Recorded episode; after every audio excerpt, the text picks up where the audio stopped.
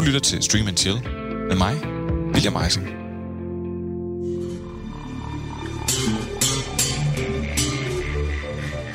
Okay, det er øh, lidt lang tid siden, men måske kan I huske den gamle Anders Madsen joke om de to unge drenge, der er blevet ansat til at skrive episoder af tv-dramaet Taxa. I ved, hvor hun siger, Hej venner. Har du set Andreas? Jeg tager til Thailand for at skide på en forårsrulle. og vidste man ikke bedre, så skulle man tro, at den samme joke gentager sig, når Netflix sætter en restauratør, der i øvrigt også er madanmelder, tv-vært og iværksætter, til at skrive en hel tv-serie. Man vil måske formane sig til at sige, hvad helvede ved han om det? Og sandheden er, at det ved han faktisk en del om. Adam Prise er nemlig meget mere end bare Rigtig smør. Udover at have ageret instruktør, så har han skrevet fra alt til revyer, teater, film og serier. Ja, han fik godt nok et folkeligt gennembrud med sin bror James. Men sandheden er, at han har haft en finger med i spillet på meget af det tv, os danskere har set. Han har været episodeforfatter på Taxa. Han har udviklet ideen til Nikolaj og Julie. Han havde også en finger med i spillet på TV2-serien Anna Pil. Nå ja, og så har han selvfølgelig lige skrevet DR Drama-succeserne Borgen 1, 2 og 3 og Herrens Veje, der begge er blevet solgt til over 100 lande. Og så må jeg sige, at for mig så må det her være hans allerstørste merit, det er, at han er krediteret som executive producer på det Julekalender. Da de skulle videre med øh, det julekalender-universet, øh, der er det rigtigt, at der var det mig, der var redaktør. Men jeg kan øh, ikke tage æren for det øh, fantastiske øh, nattergale-univers der på nogen måde. Jeg var bare den, der var den. Derfor er det uomtvisteligt utrolig spændende, at Adam Prise nu har skrevet den sprit nye nordiske Netflix-serie Ragnarok.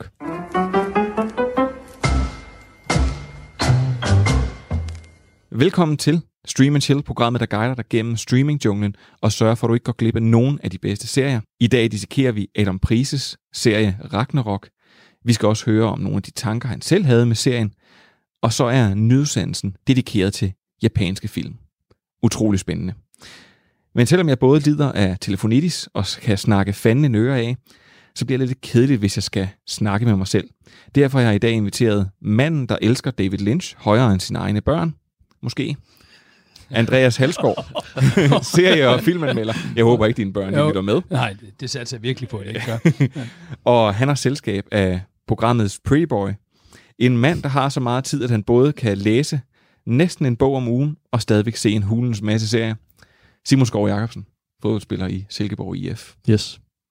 Det Og er så- dejligt at være her igen. Og så praler du også med, at du læser bøgerne. Nej, jeg deler ud af det og anbefaler, ligesom, øh, ligesom jeg gør her. Velkommen til de her. Øh, Tak, I, øh, tak. du tør ikke at sige Det, noget. nej, nej, nej, nej. Det, det, det, Du sidder bare og tænker på, at jeg skal sørge for, at mine børn ikke lytter til det. that won't be a problem. Jeg vil bare høre, er I klar til Ragnarok? Ja. Fedt. Først alt så skal vi hjertelig velkommen to nye klassekammerater.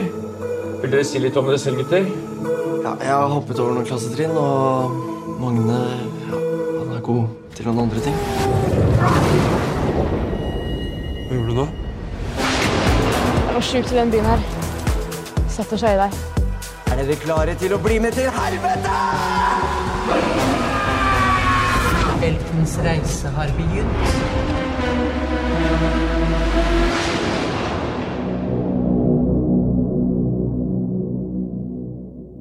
I nordisk mytologi er Ragnarok en uundgåelig kamp. En ende og en begyndelse. I Netflix-serien Ragnarok møder vi brødrene Magne og Laurits, der sammen med deres mor efter mange års fravær flytter tilbage til den norske by Edda. Deres far døde der flere år tilbage, og de er sidenhen flyttet derfra. Magne og Laurits skal gå på det lokale gymnasium, hvor Laurits er blevet rykket op i skolesystemet så virker det som om, at Magne holdes lidt tilbage. Han er ordblind og passer ikke rigtig ind som den gennemsnitlige norske teenager. En dag hjælper Magne en mand, hvis kørestol er gået i stå midt ude på vejen, og en ældre dame tager ham derefter i hånden. Og fra da så begynder Magne at opleve nogle mærkelige ting. Han har lige pludselig ikke brug for sine briller. Han er i fantastisk form, og en dag så retter han et bukket cykelhjul ud med de bare næver. Samtidig synes en tung skygge at kaste sig over etter, der plages af klimaforandringer og mistanke om forurening. Ragnarok er skrevet af Adam Prise og kan ses på Netflix fra i morgen af, fredag den 31. januar. Så vi er lidt på forkant. Og i forberedelsen til den her serie, Simon, der ved jeg, der satte vi os to ned sammen. Og så så vi traileren sammen. Ja, det gjorde vi. Og du kiggede på mig som om, at du... jeg, jeg, jeg følte, du sagde, mener du det her seriøst? For den trailer er helt horribel. Jamen altså, jeg havde, jeg havde slet ikke hørt, at, hørt noget om, at den her serie skulle komme, og så da du sagde, at vi skulle se den, så fint nok, det bliver da spændende at se, hvad, hvad der kan hvad komme af, af norske Netflix specials, og selvfølgelig spændende, at Adam Prise også øh, har skrevet den og så videre. Da, da vi så sætter traileren på, så tænker jeg, åh, for fanden, hvor, hvor mange timer skal jeg igennem af det her med øh, EDM-musik og fuld fart fremad på et eller andet øh, norsk øh, provins øh, gymnasium.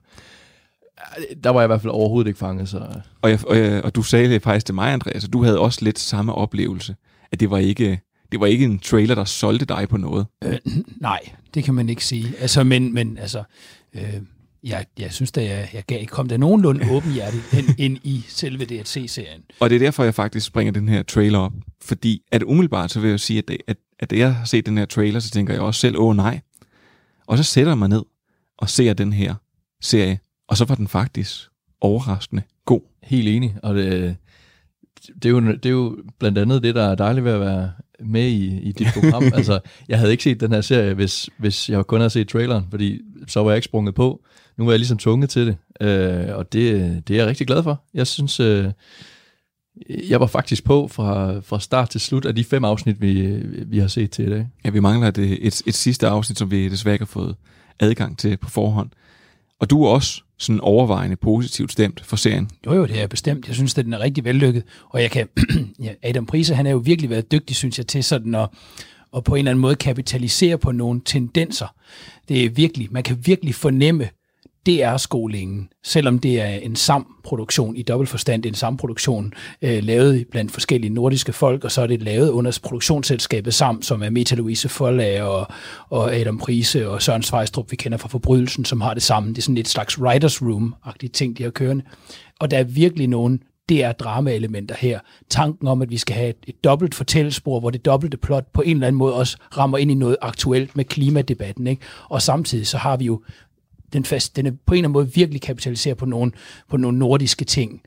Nordisk mytologi, der er endda sågar sådan noget, ja, ikke, black metal, men der er sådan tendenser til sådan noget nogle, lidt, lidt norsk metalagtig musik, og så har vi selvfølgelig hele det her klima og sådan noget, også altså konkret landskabet. Men det, som jeg faktisk vil hive fat i, når vi netop alle sammen er sådan positivt stemte for den her, så er det, at jeg vil gerne, øh, jeg vil, jeg vil gerne dykke ned i historien.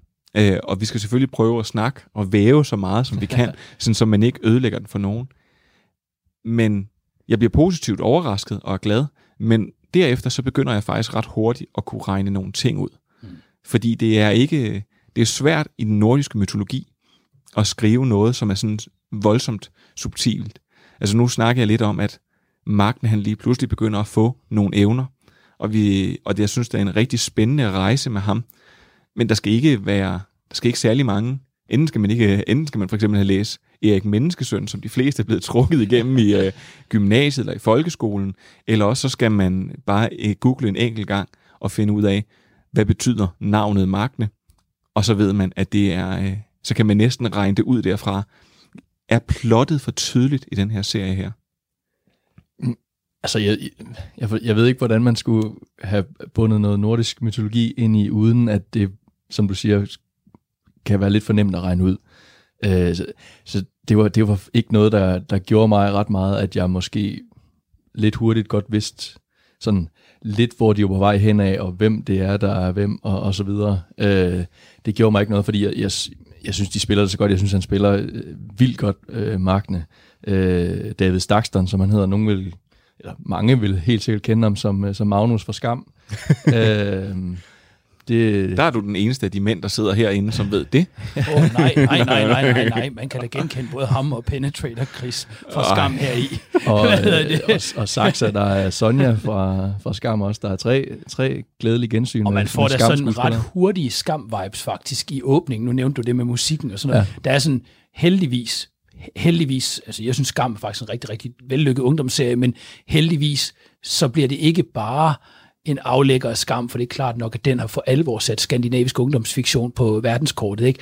Og det er klart, at man trækker nogle elementer ind fra det, men så gør man også noget helt andet. Så det ender ikke i de her slow motion optagelser, hvor de bevæger sig ind mod kameraet til noget populær musik, øh, eller et eller andet rapmusik, der var lidt populært i 1998 og sådan noget. Altså heldigvis, så bliver det noget andet. Eller to mænd, der kører på en cykel, og så spiller der Duran Duran. Vi skal ikke snakke om skam. Det, øh, Men jeg er jo ikke enig i, at, øh, at- Magne, Magne, eller Magne, eller hvordan vi skal udtale hans navn, han, han er en fantastisk øh, figur her, og han spiller rigtig godt. Men historien, synes du, den bliver det, bliver, ødelægger det noget for dig, at, det, at man kan næsten sidde og tænke et par afsnit frem? Det er jo ikke, fordi man ikke vil være med på rejsen, men, men, altså, man, men sporet er ligesom lagt ud. Hmm. Nej, det øl er egentlig ikke noget for mig. Altså, det er rigtigt nok, den er måske lidt gennemskuelig. Altså, det, det jeg skulle komme ud over herved, det er ikke, egentlig ikke plottet heri.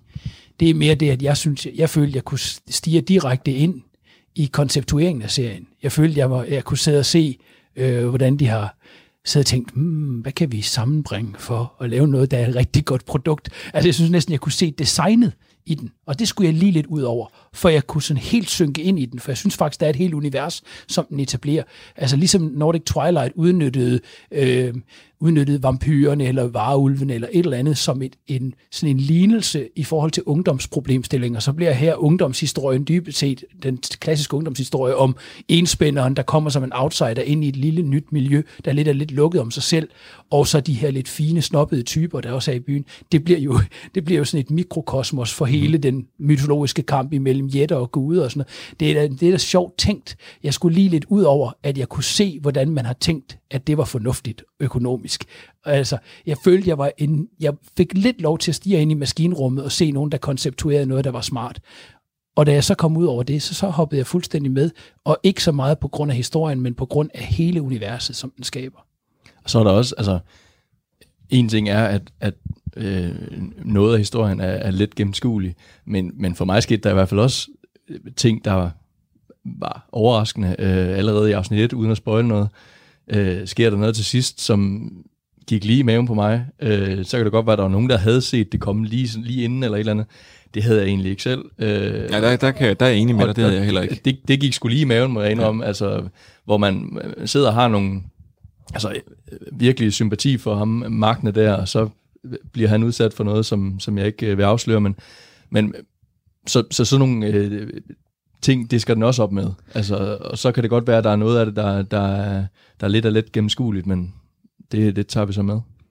Altså, jeg, jeg, er jo, jeg er jo tilbøjelig til at være enig med, med dig, Andreas, på den måde, at jeg synes, du har fuldstændig ret, når du peger ud og siger, at, at, at de har taget nogle elementer og sagt, hvordan kan vi dreje det her? Hvordan kan vi dreje det her, mase det her sammen, så det bliver en god serie? Fordi jeg synes netop, den spiller på nogle ting. Jeg vil godt indrømme, at jeg har set et enkelt afsnit eller to af Skam. Faktisk har jeg ikke øh, set så meget mere. Det har mest været sådan en second screening, når min kæreste har siddet og set det.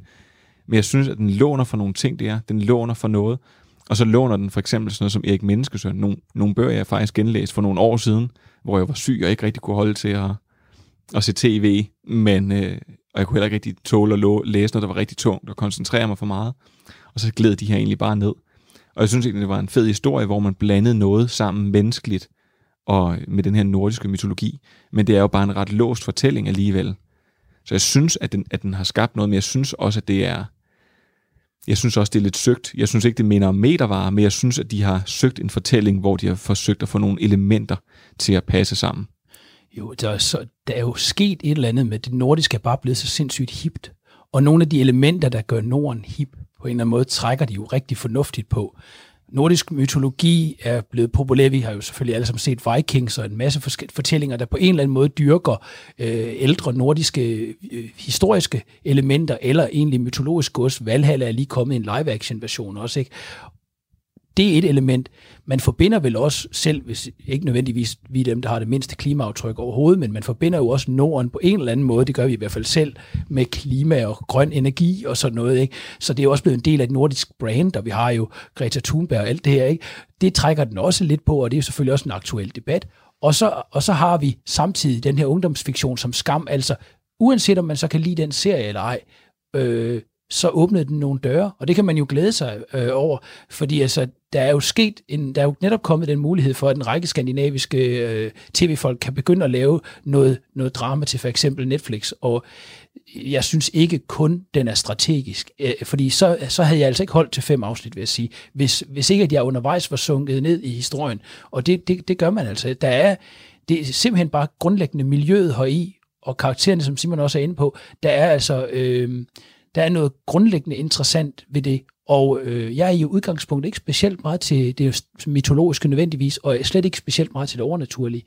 Men den der helt grundlæggende historie, øh, som helt almindelig ungdomshistorie, som gemmer sig her, den øh, falder jeg helt ind i. Helt enig. Jeg sidder, jeg sidder jo med en følelse nu her, når vi set de fem afsnit, at selvom der har været nogle ting, vi har kunne gennemskue, så glæder jeg mig stadigvæk rigtig, rigtig meget til at se. ja, det, er jo, det er jo træls, hvorfor ikke give os hele serien? Hvordan det bliver rundet af, ja. og hvordan det bliver afsluttet. Øh, og så kan vi jo gætte på, at vi kan, vi kan regne noget af det ud, men, men vi kan jo helt sikkert ikke regne det hele ud. Og så, altså, jeg glæder mig helt vildt til, at, til den 31. Var det der, du sagde, det, det, det, det er i morgen. Ud. Det er i morgen, Simon. Det er i morgen. Ja. Men prøv at høre jer. Så synes jeg, det er på tide, at vi hører nogle af tankerne bag serien, fordi jeg faktisk været så heldig at kunne få lov til at snakke med Adam Prise. Du lytter til Stream and Chill med mig, William Eising. Adam, først og fremmest, prøv at forklare mig. Du har haft skrevet en, en masse tv-serier, en masse tv-serier, som danskerne kender. Men, ja. men hvordan kommer ideen til en serie, der handler om teenager og nordisk mytologi? Jamen, det er et godt spørgsmål. Uh, Netflix uh, ville gerne lave en ny nordisk serie. Og, øh, og øh, et, det produktionsselskab, som jeg er en del af, der hedder Sand Productions, øh, vi fik lov til at være en af dem, der, der hørte om, øh, at Netflix ønskede at lave en ny nordisk serie. Og vi vidste kun, at de ville lave en, en serie, der som sagt foregik i Norden, og at der gerne måtte være et element af nordisk mytologi. Det var det eneste, vi vidste. Og det er jo lidt ligesom sådan, når der bliver skrevet et mystisk stilemne op. Det er jo super inspirerende som forfatter. Man tænker, åh, hvordan knækker man lige det? Hvad vil være vores take på en, en fortælling, der gerne må foregå i dag? Der må gerne være unge mennesker med. Øh, det må gerne være en central del af fortællingen. Og så skal der være et element af nordisk mytologi. Øh, og så begyndte jeg i hvert fald sammen med mine øh, kolleger at diskutere, hvorfor opstår mytologi i det hele taget? Hvad er, hvad er det for noget? Altså en gudeverden, de her fortællinger, savn om guder og helte, hvorfor opstår det? Og hvis vi tænker på den nordiske mytologi for sådan 3-4.000 år siden, verden har jo været enormt skræmmende dengang, og man har haft brug for nogle holdepunkter, man har brug for nogle fortællinger, som gjorde verden mindre skræmmende, som måske gjorde verden meningsfuld på en eller anden måde. Og så kiggede, øh, tænkte jeg lidt over, hvordan det må være at være ung i dag, og kigge på øh, de unge mennesker, som er sindssygt bange for, hvordan verden ser ud i dag. Altså, at den er øh, er klimaet truet, er truet, at isen smelter, at vandet ikke er rent, at luften, øh, øh, at, at vi simpelthen er bange for, at verden er ved at blive ødelagt, at verden i princippet er ved at nærme sig et nyt Ragnarok. Og det var inspirationskilden til, at vi sagde, okay, nu går vi ud af den her vej, vi prøver at lave en fortælling, der foregår i en moderne verden, med unge mennesker, sat i en lille bitte norsk by, langt bane i vold inde i bjergene, hvor vi hele tiden er påmindet om den store natur, der ligger omkring, men hvor der også ligger noget tung industri og minder om, at mennesket har sat nogle spor, som verden måske aldrig kommer sig over. Det var udgangspunktet for den her fortælling, og det synes jeg stadigvæk er en del af den nu, hvor vi har lavet første sæson. Jeg synes, det er, at de der første tanker, de, de er bestemt meget præsente stadigvæk i den serie, vi har lavet. Den er jo, jeg synes, den er meget, meget anderledes fra, øh, fra noget, du tidligere har lavet. Altså, som, som man siger, den gennemsnitlige yeah, dansker kan jo nærmest ikke have undgået at se noget, du har lavet. Du har lavet en, øh, en, en masse DR dramaserie. Hvordan yeah. har du forberedt dig? Du må, jeg tænker, du vil ikke bare ligget inde med, med så meget viden om nordisk mytologi? Øh, jamen altså, jeg, jeg har altid haft en lidt nørdet interesse for nordisk mytologi, må jeg være ærlig sige. Og jeg kommer jo, nu, nu hvor du også nævner nogle DR-serier, jeg kommer jo lige fra en, en stor, lang DR-serie, som handlede om, om religion, kan man sige, ikke? Altså, som, som jo altså også er, øh, hvor, hvor trospørgsmål og, og, og hvor der også er, hvor der i hvert fald også var elementer af noget mirakuløst i, i men som fandt sted i en meget realistisk verden. Og jeg vil også sige, at mit udgangspunkt som forfatter, fordi jeg jo er en gammel DR-dreng, som ligesom har lært håndværket øh, ved at, at ligesom være ude i, i den store fortællemaskine, som DR jo også har været i 20-25 år øh, øh, siden øh, jeg, var, jeg var episodeforfatter på Taxa, som måske er der nogen, der kan huske det stadigvæk. øh, øh, men jeg vil sige, den, den realisme, som jo ligesom var grundlaget for hele DR's måde at historie på, den har jeg jo med mig. Den er jo en del af mit forfatter-DNA. Og så var det bare en kæmpe glæde at, øh, at kunne fortælle nu en fortælling til Netflix, hvor man også kunne sige, lad os prøve at lave det vilde genre-mix. Lad os prøve at gå ind og fortælle noget, som jeg ikke tidligere har fortalt i, nemlig sådan supernatural-genren, og se og prøve at lave et sammenstød mellem den der lidt nordiske, øh, sådan gritty realisme, som, som man kender fra rigtig mange øh, dramaserier af den ene eller anden øh, type, men så bringe et supernatural element ind i det. Øh, og, og det har været enormt inspirerende, og det håber jeg selvfølgelig også, at det er inspirerende at se på, eller i hvert fald noget, man har lyst til at se på, fordi det har været en, en, en kæmpe inspirationskilde at få lov til at lave sådan et genre-mix. Øh, og det er fuldstændig rigtigt. Jeg har ikke lavet sådan noget her før, og derfor har det jo også været en glæde at få lov til at forny sig selv. Så, så, der, så det du faktisk sidder og siger til mig, det er, at der ikke har været noget sådan research, sådan rigtig voldsom research til jo, at... altså man, der, har været, der har været research i den nordiske mytologi, fordi vi har prøvet jo, og, og der har vi jo også læst, rigtig, læst op på mange af de gamle savn. Vi har prøvet sådan at bevæge os ind og ud af dem, for det er ikke sådan, at vi vil være slave af mytologien heller, men vi vil jo gerne gøre det sådan, at, at folk som kan huske, der var noget, nå ja, der var sådan en historie der, så kan man mærke, at der var et element af det, men så twister vi forhåbentlig der vores historie i en lidt anden retning, men vi bevarer det hele tiden som en del af, af, af lingoen mellem nogle af karaktererne. Der er jo karakterer i den her fortælling, som, øh, som har en særlig mytologisk forbindelse, kan man sige, uden at afsløre alt for meget. Jeg holder for eksempel meget af tegneserier, og øh, så er der jo kommet ja. et helt Marvel-univers, og det er jo tit, at man egentlig sådan nogle gange halvt kan gætte sig til, øh, hvad det er, der skal ske, fordi det jo er et lidt lukket univers. Det samme mm. med den nordiske mytologi. Jeg kan da huske, at jeg har læst uh, Erik Menneskesøn uh, helt tilbage ja, i ja. gymnasiet og sådan noget. Uh, ja. Så, ja, og, og det gør jo lige pludselig, at, at når man så ser din serie, så er der, fordi det er et lukket univers, og fordi den bevæger sig ind i det her, så er der nogle ting, man sådan lidt godt kan regne ud.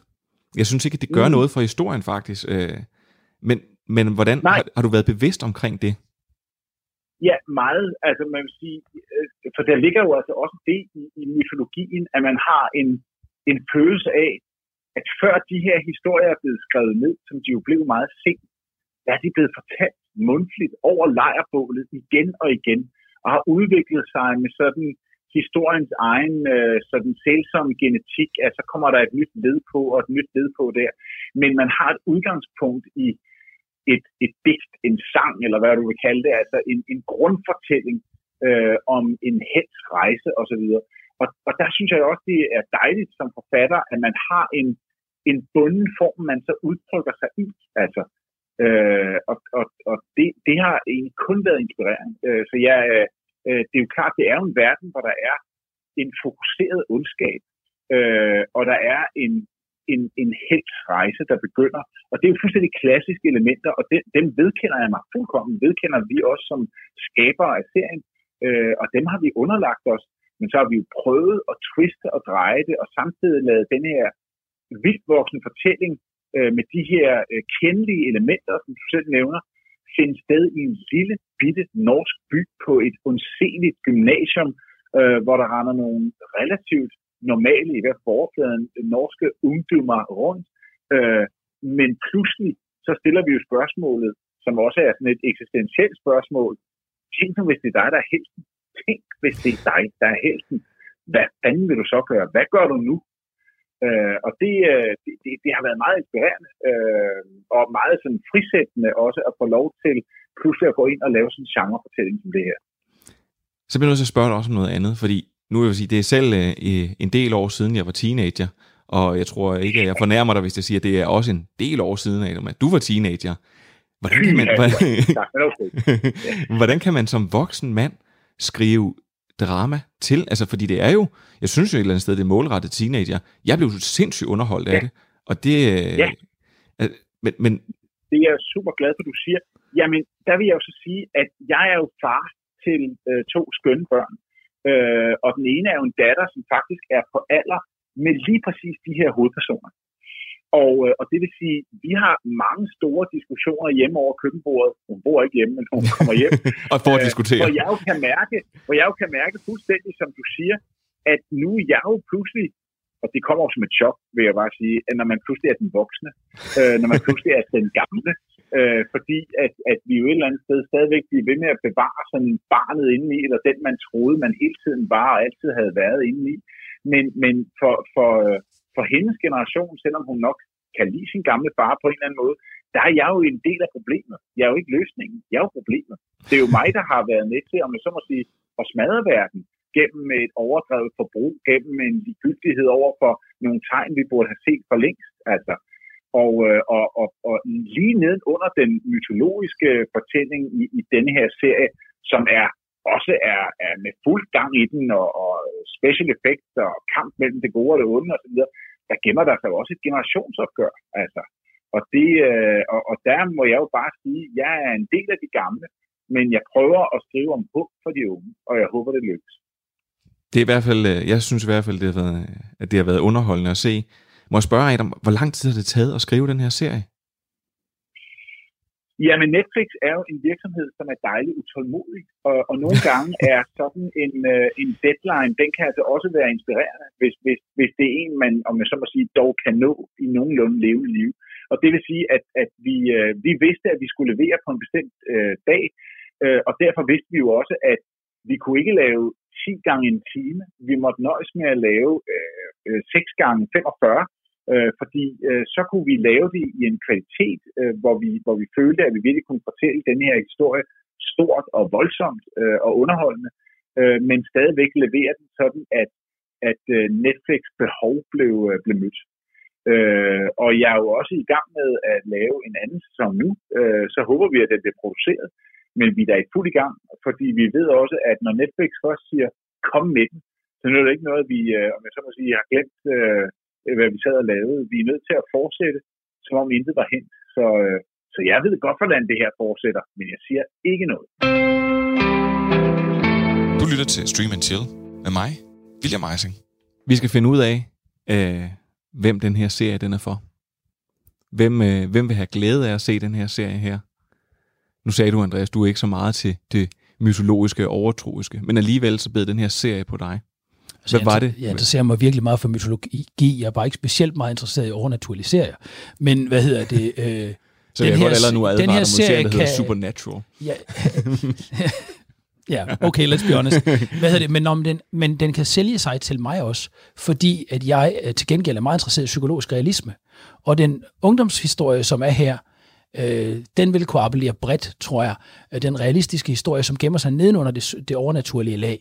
Øh, og så kan det overnaturlige klart nok, og kombinationen imellem de elementer, lad den rette komme ind, når dyrene drømmer, og hvad har man ikke ellers set i den dur, øh, appellerer jo også til et andet publikum. Og så synes jeg endelig, på det helt basale plan, den er jo bare fuld af virkelig flotte billeder.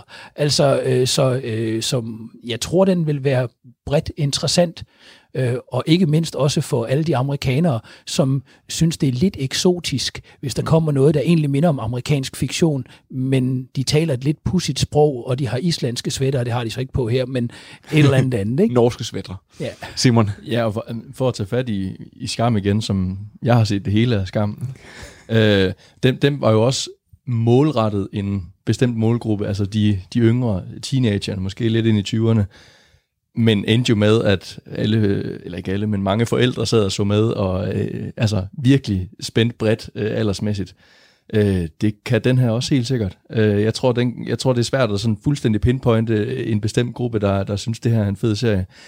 Så er der helt sikkert det med det lidt overnaturlige, det mytologiske, der er nogen, der står af. Fordi øh, det slukker de helt på. Bare der er det mindste. Jeg kender nogen, der er, bare der er et eller andet, der ikke lige er helt realistisk, så cutter de det fuldstændig. Det er der selvfølgelig, men Jamen ellers så er, det, så, er det, så er det ret bredt. Folk, der godt kan lide en, øh, en, en virkelig god øh, ungdomshistorie, øh, folk, der er interesseret i det mytologiske, det, altså, den rammer bredt. Og så er der et eller andet med udkantsfortællinger lige nu, som også er oppe i tiden. Den svenske serie Eagles gjorde lidt det samme.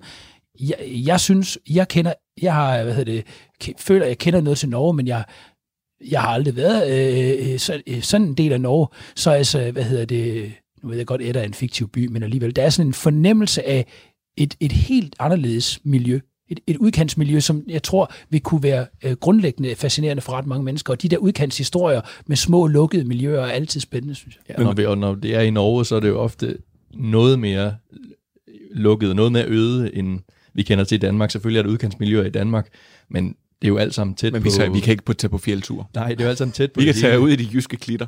Men udkants Norge, det kan altså virkelig, virkelig blive, blive udkant. Men prøv så vil jeg sige, jeg synes, I har fuldstændig ret, og jeg vil lige prøve så at skrue det her sammen til en, øh, til en reel anbefaling. Fordi det her, det er en, en serie, der kan fagne bredt. Den kan, øh, man kan se den alene, lige meget alder, og man kan se den sammen med sin familie. Og det er faktisk seks rigtig, rigtig spændende episoder, der ligger. De er 45 minutter lange. De ligger på Netflix, og øh, de kan ses fra i morgen af. Ja, ramte den ikke meget godt der? Det synes jeg. Jo. Altid også. Ved I hvad? Så er det tid til nyheder. Yes. I see. Good news, everyone! Så er det tid til nyheder, og det er kun gode nyheder den her gang. Lige på nær et lille bitte hår i suppen, så det starter vi med at fjerne. Disney Plus kommer til Danmark. Ja, det ved alle. Men det bliver ikke den 31. marts, som det var forventet. Det bliver først en gang til sommer. Lige nu er tjenesten prissat til at koste lige omkring 50 kroner eller 500 kroner for et helt år. Men det bliver altså først til sommer, så man må væbne sig meget med tålmodighed.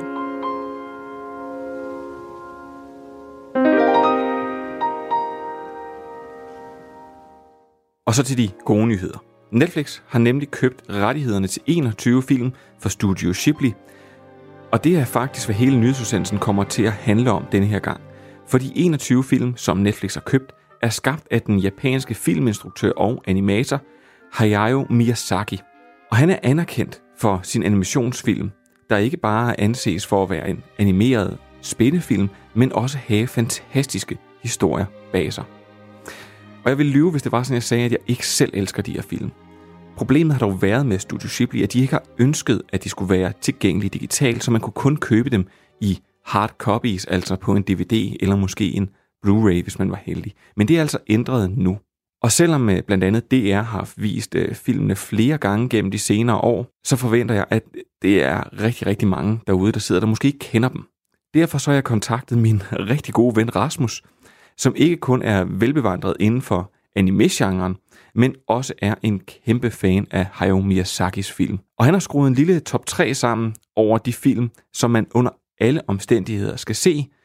Men før vi kommer så langt, så kan jeg oplyse, at de 21 film de bliver udsendt øh, på Netflix af tre omgange. Den 1. februar kommer Castle in the Sky, My Neighbor Totoro, Kiki's Delivery Service, Only Yesterday, Porco Rosso, Ocean Waves og Tales from the Earth Sea.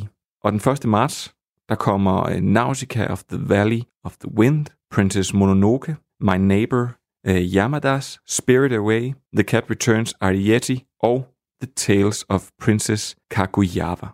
Ja, det kan godt være, at min udtalelse slipper lidt her uh, en, en gang imellem. Og så den 1. april, der kommer Pompoko, Whisper of the Heart, House Moving Castle, Ponyo, From Up on the Poppy Hill, The Wind Rises og When Marnie Was There. Så synes jeg, vi skal gå til Rasmus' tre anbefalinger over film, man i hvert fald skal se. Den første er Princess Mononoke. Og for at give et kort oprids af historien, så er det sådan, at Ashitaka leder efter en kur mod en forbandelse, men ender pludselig i midten af en krig mellem skovens ånder og Tatara, en minekoloni. Her støder han så på pigen San, der er The Mononoke Heim, altså løst oversat prinsessen af ånderne. In a time when gods walk the earth An epic battle rages between the encroaching civilization of man and the gods of the forest. When the forest has been cleared and the wolves wiped out, this place will be the richest land in the world. Now, the fate of the world rests on the courage of one fearless princess I'm not afraid to die, and I would do anything to get the humans out of here. and one brave warrior. Så skal man også se Spirited Away, der dansk øh, kan oversættes til Chiro og heksene. Den handler om en 10-årig pige, hvis forældre flytter til en forstad, og hun kommer pludselig til at vandre ind i en verden, hvor mennesker er forvandlet til dyr, og verden den styres af guder, hekse og ånder. In worlds seen and unseen, where spirits are transformed and sorcerers rule. The witch Baba controls you by stealing your name. If you completely forget it, you'll never find your way home. Your name belongs to me now. Og så sidst, men ikke mindst, så skal man se Rasmus' favorit, og det er faktisk også min personlige favorit, Howl's Moving Castle. Det handler om Sophie, der er en ung, usikker hattemagerske, som i hendes møde med en ond heks bliver forvandlet til en gammel dame, hvilket får hende til at opsøge en ung troldmand, der bor i et slot, som bevæger sig rundt. That is ancient sorcery. And quite powerful, too. This summer, experience the epic tale of a young woman transformed by a mysterious curse. That's really me, isn't it? Og det kan godt være, at det her det lyder enten meget simpelt eller meget øh, målrettet til børn. Vi vil faktisk sige, at det er det ikke. Det her det er rigtig, rigtig gode film, hvor både barnlige sjæle og også voksne og generelt børn vil kunne få noget ud af det. Og det er i mange tilfælde A-liste Hollywood-stjerner, som har lagt stemme til de her karakterer. Blandt andet i House Moving Castle er det Emily Mortimer og Christian Bale, der har lagt stemmer til. Den eneste film, der desværre ikke kommer til at blive tilgængelig på Netflix, der har opkøbt alle rettighederne, er desværre 88-klassikeren Grave of the Fireflies. Men ellers så er det lutter gode nyheder, og jeg synes, man simpelthen skal kaste ud i de her film. Du lytter til Stream and Chill med mig, William Eising. Ja, så fik I også øh, lov til at høre nogle rigtig, rigtig gamle trailere, hvor der virkelig, den, de var målrettet det amerikanske marked, tror jeg, hvis godt man kunne høre på dem. Er det gode nyheder for jer, at der skal være, øh, at der kommer Hayao Miyazaki-film? Langt om længe, kan man sige. Jo, jeg bliver da glad for, at det kommer, og har altid holdt meget japansk film, og så vil jeg sige, at jeg glæder mig rigtig meget til at skulle øh, få lov til at overbringe nyheden til min fætter Jakob, som har oversat en række, hvad hedder det, japanske manga øh, bøger. Hvad hedder det? Det er ligesom hele hans liv, det her. Så hvad hedder det? Det glæder jeg mig til forhåbentlig at være den, der får lov at overbringe den nyhed til. Fantastisk. Men så synes jeg, vi skal gå til, øh, til vores øh, anbefalinger i den her uge. Et øh, område, du, eller et indslag, du holder særlig meget af, Simon. Ja. Jeg synes, vi skal lade Andreas starte alligevel. Helt fair. Øhm, ja, øh, jeg vil gerne anbefale en, efter, i efterhånden en klassiker, men altså Six Feet Under, HBO-serien, som kom i 2001 og var en del af, ja, det, men normalt siger man, at det er en triade-serie, der ligesom starter guldalderen i kabel-tv-æraen her ikke, med Oz, øh, Sex and the City og The Sopranos i slutningen af 90'erne, men Six Feet Under hører med til en klynge af serier sammen med dem og så The Wire, der ligesom gør noget nyt. Den synes jeg på alle mulige måder ret fantastisk, og er inden for den gruppe af i øvrigt fantastiske serier, er den min favorit, selvom den står bag, for de fleste mennesker sikkert bag prominente serier som The Wire og The Sopranos. Vil du, yes. vil du kort prøve at rise op, hvad handler Six Feet Under om?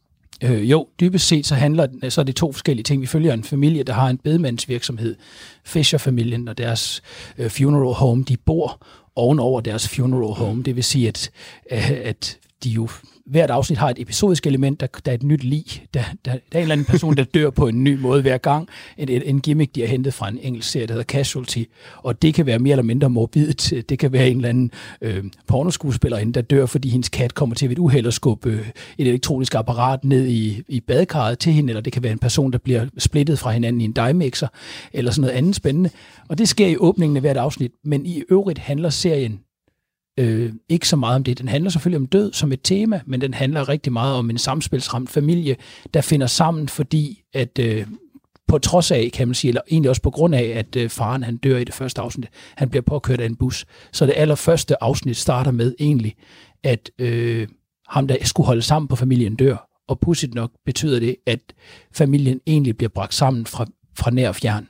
Øh, og på den måde bliver det sådan en, ja, en historie om en familie, der har svært ved at hænge sammen, men, men måske bliver tvunget ud i det. Og, øh, og en historie om tab og død. Nogle centrale temaer, som næsten aldrig bliver behandlet i tv-fiktionen. Men, men jeg må sige, jeg har jo, altså, hvis der er noget, jeg er en sokker for, så er det, hvis det er noget, der skulle øh, være virkelig, virkelig godt, og det var en, der var nævnt på alle mulige lister, at det var sådan en must-see. Så da HBO Nordic kom til Danmark, og man fik muligheden for at se den, så satte jeg mig ned, og så så jeg den her serie. Og jeg er jo så også øh, som, øh, øh, jeg ved ikke lige, hvem af det var, der havde døbt mig det, som en seriemasochist. Altså jeg ser simpelthen serier færdige, selvom at de måske ikke altid er særlig gode. Og det her det er faktisk en af de få serier, jeg har stået af på, for jeg holdt fast virkelig, virkelig lang tid. Øh, og er det, kan det passe, der er seks sæsoner eller sådan noget? F- fem sæsoner. Fem. Ja, og jeg har hængt på helt ind i midten af fjerde sæson, og så stod jeg simpelthen af, for jeg synes, det blev for meget det, det, for, det blev for meget det samme. Øh, jamen, jeg kan godt følge, hvad du mener.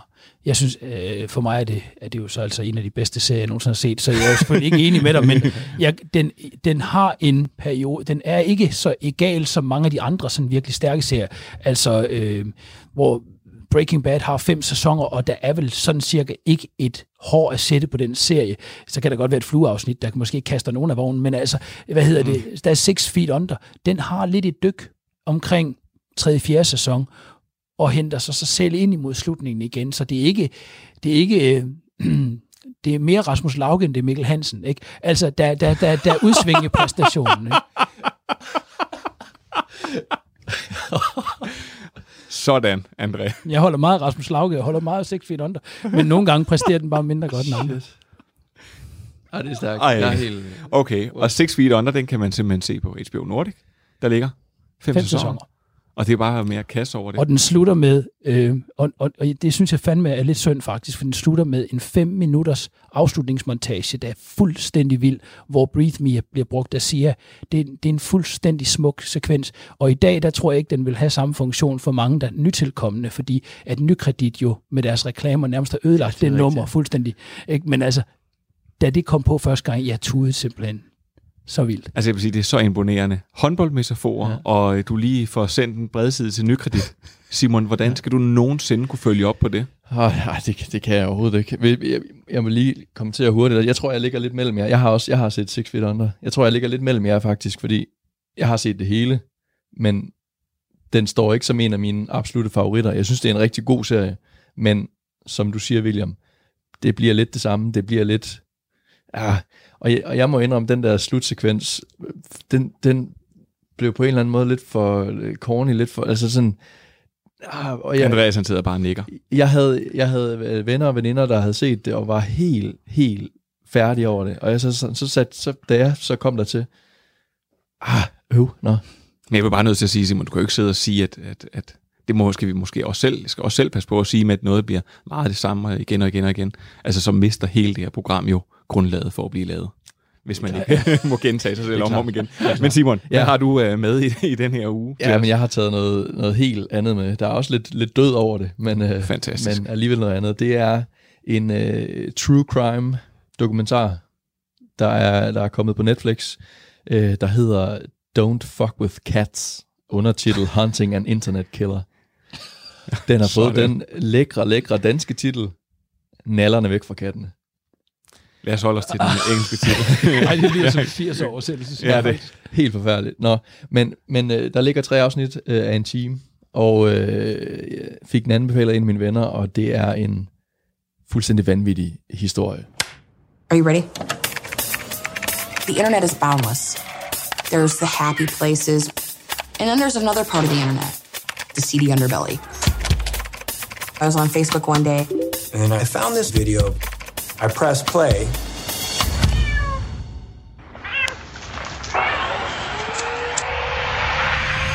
It was the worst video I've ever seen. Et par helt almindelige amerikanere, der, øh, der på nettet, de bruger meget tid på nettet, der så på nettet på et tidspunkt støder på en video af en eller anden øh, mystisk, anonym fyr, der, øh, der putter to killinger i en øh, lille pose, stikker en øh, støvsuger ind, suger al luften ud, så de selvfølgelig øh, dør.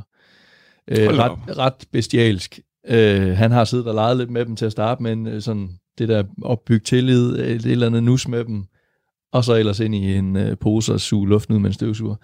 Og det derfor titlen, hun kommer ind på, den eneste, ro, øh, eneste virkelige regel på nettet, don't fuck with cats, fordi så sætter man altså ild til verden, og så kommer folk efter dig, fordi katte er noget af det, vi elsker allermest. Og hvad, og hvad, hvad er, jeg skulle sige, hvad, hvad driver så den her serie? det gør det, at de her ja, to, øh, de starter en Facebook-gruppe. Der er selvfølgelig øh, alle mulige andre, der, der synes, det her det er det værste, der nogensinde er sket. Så de, de danner sådan et, et, et, en hemmelig gruppe, et netværk, hvor, hvor de simpelthen sætter sig for at finde ud af, hvem ham her er. Øh, bruger alle øh, døgnets timer, udover når de er på arbejde på, og øh, lede efter spor i den der video, for der kommer så et par andre videoer, hvor han øh, heller ikke er særlig rar ved katte på, på andre måder. Øh, og øh, de prøver at få politiet på, de bider ikke helt på øh, til at starte med, men, men man følger det her, den her gruppes øh, virkelig ihærdige forfølgelse, eller ja, hvordan de, de, skal, de skal finde ud af, hvem han er, fordi han er anonym. Øh, og så kan jeg jo ikke helt komme ind på, hvordan den, den Nej, vi skal, stikker af, fordi den, den stikker ret meget af. Den stikker af, eller hvad? Det, det holder sig ikke til katte, lad mig okay. Okay. sige det sådan. Øh, og og sådan, så, så er det som sådan dokumentarisk øh, ret fedt lavet, fordi det meste af det er jo foregået på nettet. De, øh, de er selv nogle øh, rimelig habile internetbrugere, der er sådan ud over det normale kan finde ud af at, at lave nogle forskellige ting. Jeg har ingen forstand på det selv, men, men de, er, de er sgu ret dygtige øh, detektiver, lad mig bare kalde det sådan. altså, de, de finder sgu ud af nogle, nogle ret vilde ting, som, som politiet ikke lige ser, de der private, der har, der har tager sagen i egen hånd. Øh, og, og, og så er det så, fordi videoerne ligger der, man ser ikke videoerne til fulde i, i filmen, det, man ser sådan lige begyndelsen, og så da man sådan begynder at blive vildt, så, Så bliver filmer de klippet, ned, og sådan. Øh, så man kan godt holde ud og se det. Øh, men, men det der med, at man, man, man har de rigtige billeder, med, der er en masse overvågnings... Øh, øh, billeder, der bliver brugt, når, når, når politiet kommer ind over og skal finde ham og så videre. Så, så der er mange sådan rigtige billeder i det, og så er det bare nogle, de to der er nogle, ja, gode amerikanere, nogle, nogle, nogle fede, nogle fede kom, øh, karakterer, som, som bare har et vildt liv. Det lyder vildt spændende, synes jeg. Jeg har ikke set den. Altså, et, hele den her true crime-bølge har også øh, ramt mig da. Uh, Journalism Plus, som man kalder det, ikke? fordi netop både kan sælge på det grundlæggende, virkelig autentiske indhold, og samtidig har det her fiktionslag eller serielle lag. Men det, som den, tit, den her genre tit har skulle slås med, det er, at man jo netop ikke har adgang til det virkelige optagelser. Tit har de måttet bruge rekonstruktioner. Det er sådan et ret øh, grundlæggende element af genren. Så det, det lyder jo som om, at de øh, ret naturligt har det virkelige materiale. Ja, lige præcis, fordi det, det er en internetkiller. Jagten er for det meste foregået på internettet, og altså, internettet glemmer aldrig, så det, det har de stadigvæk adgang til, det meste af det. Øhm, Jamen, så ja, altså helt- tre, helt- tre gange i en time ligger der på, på Netflix. Don't fuck with cats Don't på Netflix. nallerne væk fra kattene. Naller væk. Okay, ved du hvad, jamen, så vil jeg, øh, jeg vil tage en serie, som vi faktisk har behandlet her i programmet, øh, der hedder The Morning Show. Og vi var måske sådan lidt op og ned på den, da vi tog fat i den første gang, og den ligger på Apple TV. Øh, Apple TV Plus hedder det sådan set, den her Apple streaming tjeneste. Og kort sagt, så øh, handler den om et morgen-tv-show, hvor at, øh, hvor at øh, Jennifer Aniston, som spiller en af hovedrollerne, hendes co-anchor, eller medvært, bliver fyret på grund af sådan en MeToo-skandale. Og derfra så udvikler den sig, og den bliver vildere og vildere. Og det er et helt klassisk tv-drama, øh, lige ned ad landevejen, som handler omkring de her MeToo-skandaler. Hvordan håndterer man det? Hvad er det for et spil? Hvem har set øh, igennem fingrene med det? Hvem har holdt hånden over nogle af de her mænd, der har lavet de her overgreb? Men samtidig, så bliver det også portrætteret virkelig, virkelig godt af nogle kvinder. Og dertil så har jeg faktisk øh, skrevet sådan to sådan præstationer ud, der stak helt af for mig i den her serie. Og den ene er øh, Gugu Mbata Raw. Ja, det siger jeg helt sikkert ikke rigtigt. Det er en kvindelig skuespiller, der spiller øh, headcasteren, altså den her, der sidder og finder de personer, de skal have med her i The Morning Show. Øhm, hun spiller hende og hedder Hannah Schönfeldt. Og hun, hendes øh, skuespilspræstation stikker fuldstændig af. Og bliver virkelig, virkelig, altså sådan helt, øh, det gør sådan helt ondt i maven. Og det samme, det gør øh, ham, der spiller, ham der hedder Billy Gro- Groodrop. Billy Groodrop, der spiller Corey Ellison. Og han har blandt andet spillet med i Watchmen-filmen. Og han øh, spiller sådan en executive, altså sådan direktør for hele øh, den her tv-afdeling. Og han leverer en præstation, som jeg simpelthen ikke har set lige. Altså, jeg ved ikke, om I kender det med, at en skuespiller spiller så godt, at man simpelthen går ind og googler og finder ud af, hvad kan jeg ellers komme til at se, hvor ham mere han er med. Jo, jo. altså det ja. gør jeg nærmest konstant, når jeg Ja. og, er i gang med en god serie. Og han spiller bare godt. Og jeg vil sige, at det kan godt være, at den her The Morning Show, den gik lidt i stå i afsnit 5-6 stykker. Men det, som den går lidt i stå med, det er, det samler den op, og så går det vanvittigt vildt. Det her, det må være, altså, jeg var helt blæst væk af, så god den var. Og jeg vil bare sige, nu har vi jo gennemgået den, og man kan gå tilbage og høre vores gennemgang af serien, øh, i det afsnit, der hedder den der med The Morning Show. Men, men den er altså helt klart et sats værd. Nå, fedt. det er jo klart, at der er mange serier lige nu, som, som forholder sig til hele det her MeToo og Time's Up, men, men det lader der egentlig også til, at der er sådan en, en tendens til sådan lidt nærmest meta-tv-serier, ikke? Succession behandler jo også sådan hele tv-industrien og mediekonglomeraterne, og der er i øvrigt også nogle undertoner af, at der er foregået noget, ikke? Øh, uden at MeToo egentlig er et hovedtema i den, så ligger det der som sådan en understrøm. Så det virker som om, at øh, TV, øh, tv-kanalerne lige nu, eller streamerne lige nu er ved at tage Tag det til sig. Tag, ja, og tage selve industrien op som et spørgsmål. Hvordan behandler industrien virkeligheden, og hvordan behandler industrien sin egen folk? Men det lukker det for den her omgang af anbefalinger i den her uge. Det var øh, Six Feet Under på HBO Nordic. Så var det Don't Fuck With Cats, eller Nallerne Væk fra Katten, Ja. øh, på Netflix. Og så er det The Morning Show på Apple TV+. Og så har jeg faktisk en lille servicemeddelelse. Fordi når jeg går op og ned ad gangene her på øh, Radio 4, så kommer alle mine kollegaer tit og spørger mig om de mest mærkelige ting. Øh, det, kan, det kan være sådan, i den nemme afdeling kan det være, jeg har set serie X. Nu vil jeg gerne se mere, ligesom den serie. Hvad skal jeg så se? Eller øh, en anden kollega, der kom og spurgte, hvordan har Henry Cavill fået så sindssyge mavemuskler i øh, The Witcher? Er det animeret på? Og til det vil jeg sige, nej, Henry Cavill har ikke fået animeret sine mavemuskler øh, i The Witcher-serien fra Netflix. Han har derimod øh, trænet sindssygt, sindssygt hårdt, og så har han fastet i 48 timer, og så på tredje dagen, når de skulle optage scenen, så drak han ikke noget vand. Øh, men hvis man nu skulle sidde og brænde ind med sådan et spørgsmål, så skal man have lov til at sende det til stream radio4.dk, og det kan være alle de spørgsmål, man øh, gerne vil have inden for serieverden. Det kan være et mysterie, vi skal opklare. Hvorfor er min yndlingsserie blevet øh, hvad hedder det, aflyst? Jeg har set Sex in the City. Jeg vil gerne se mere som Sex in the City. Gør arbejdet for mig. Find den her serie. Send dem ind.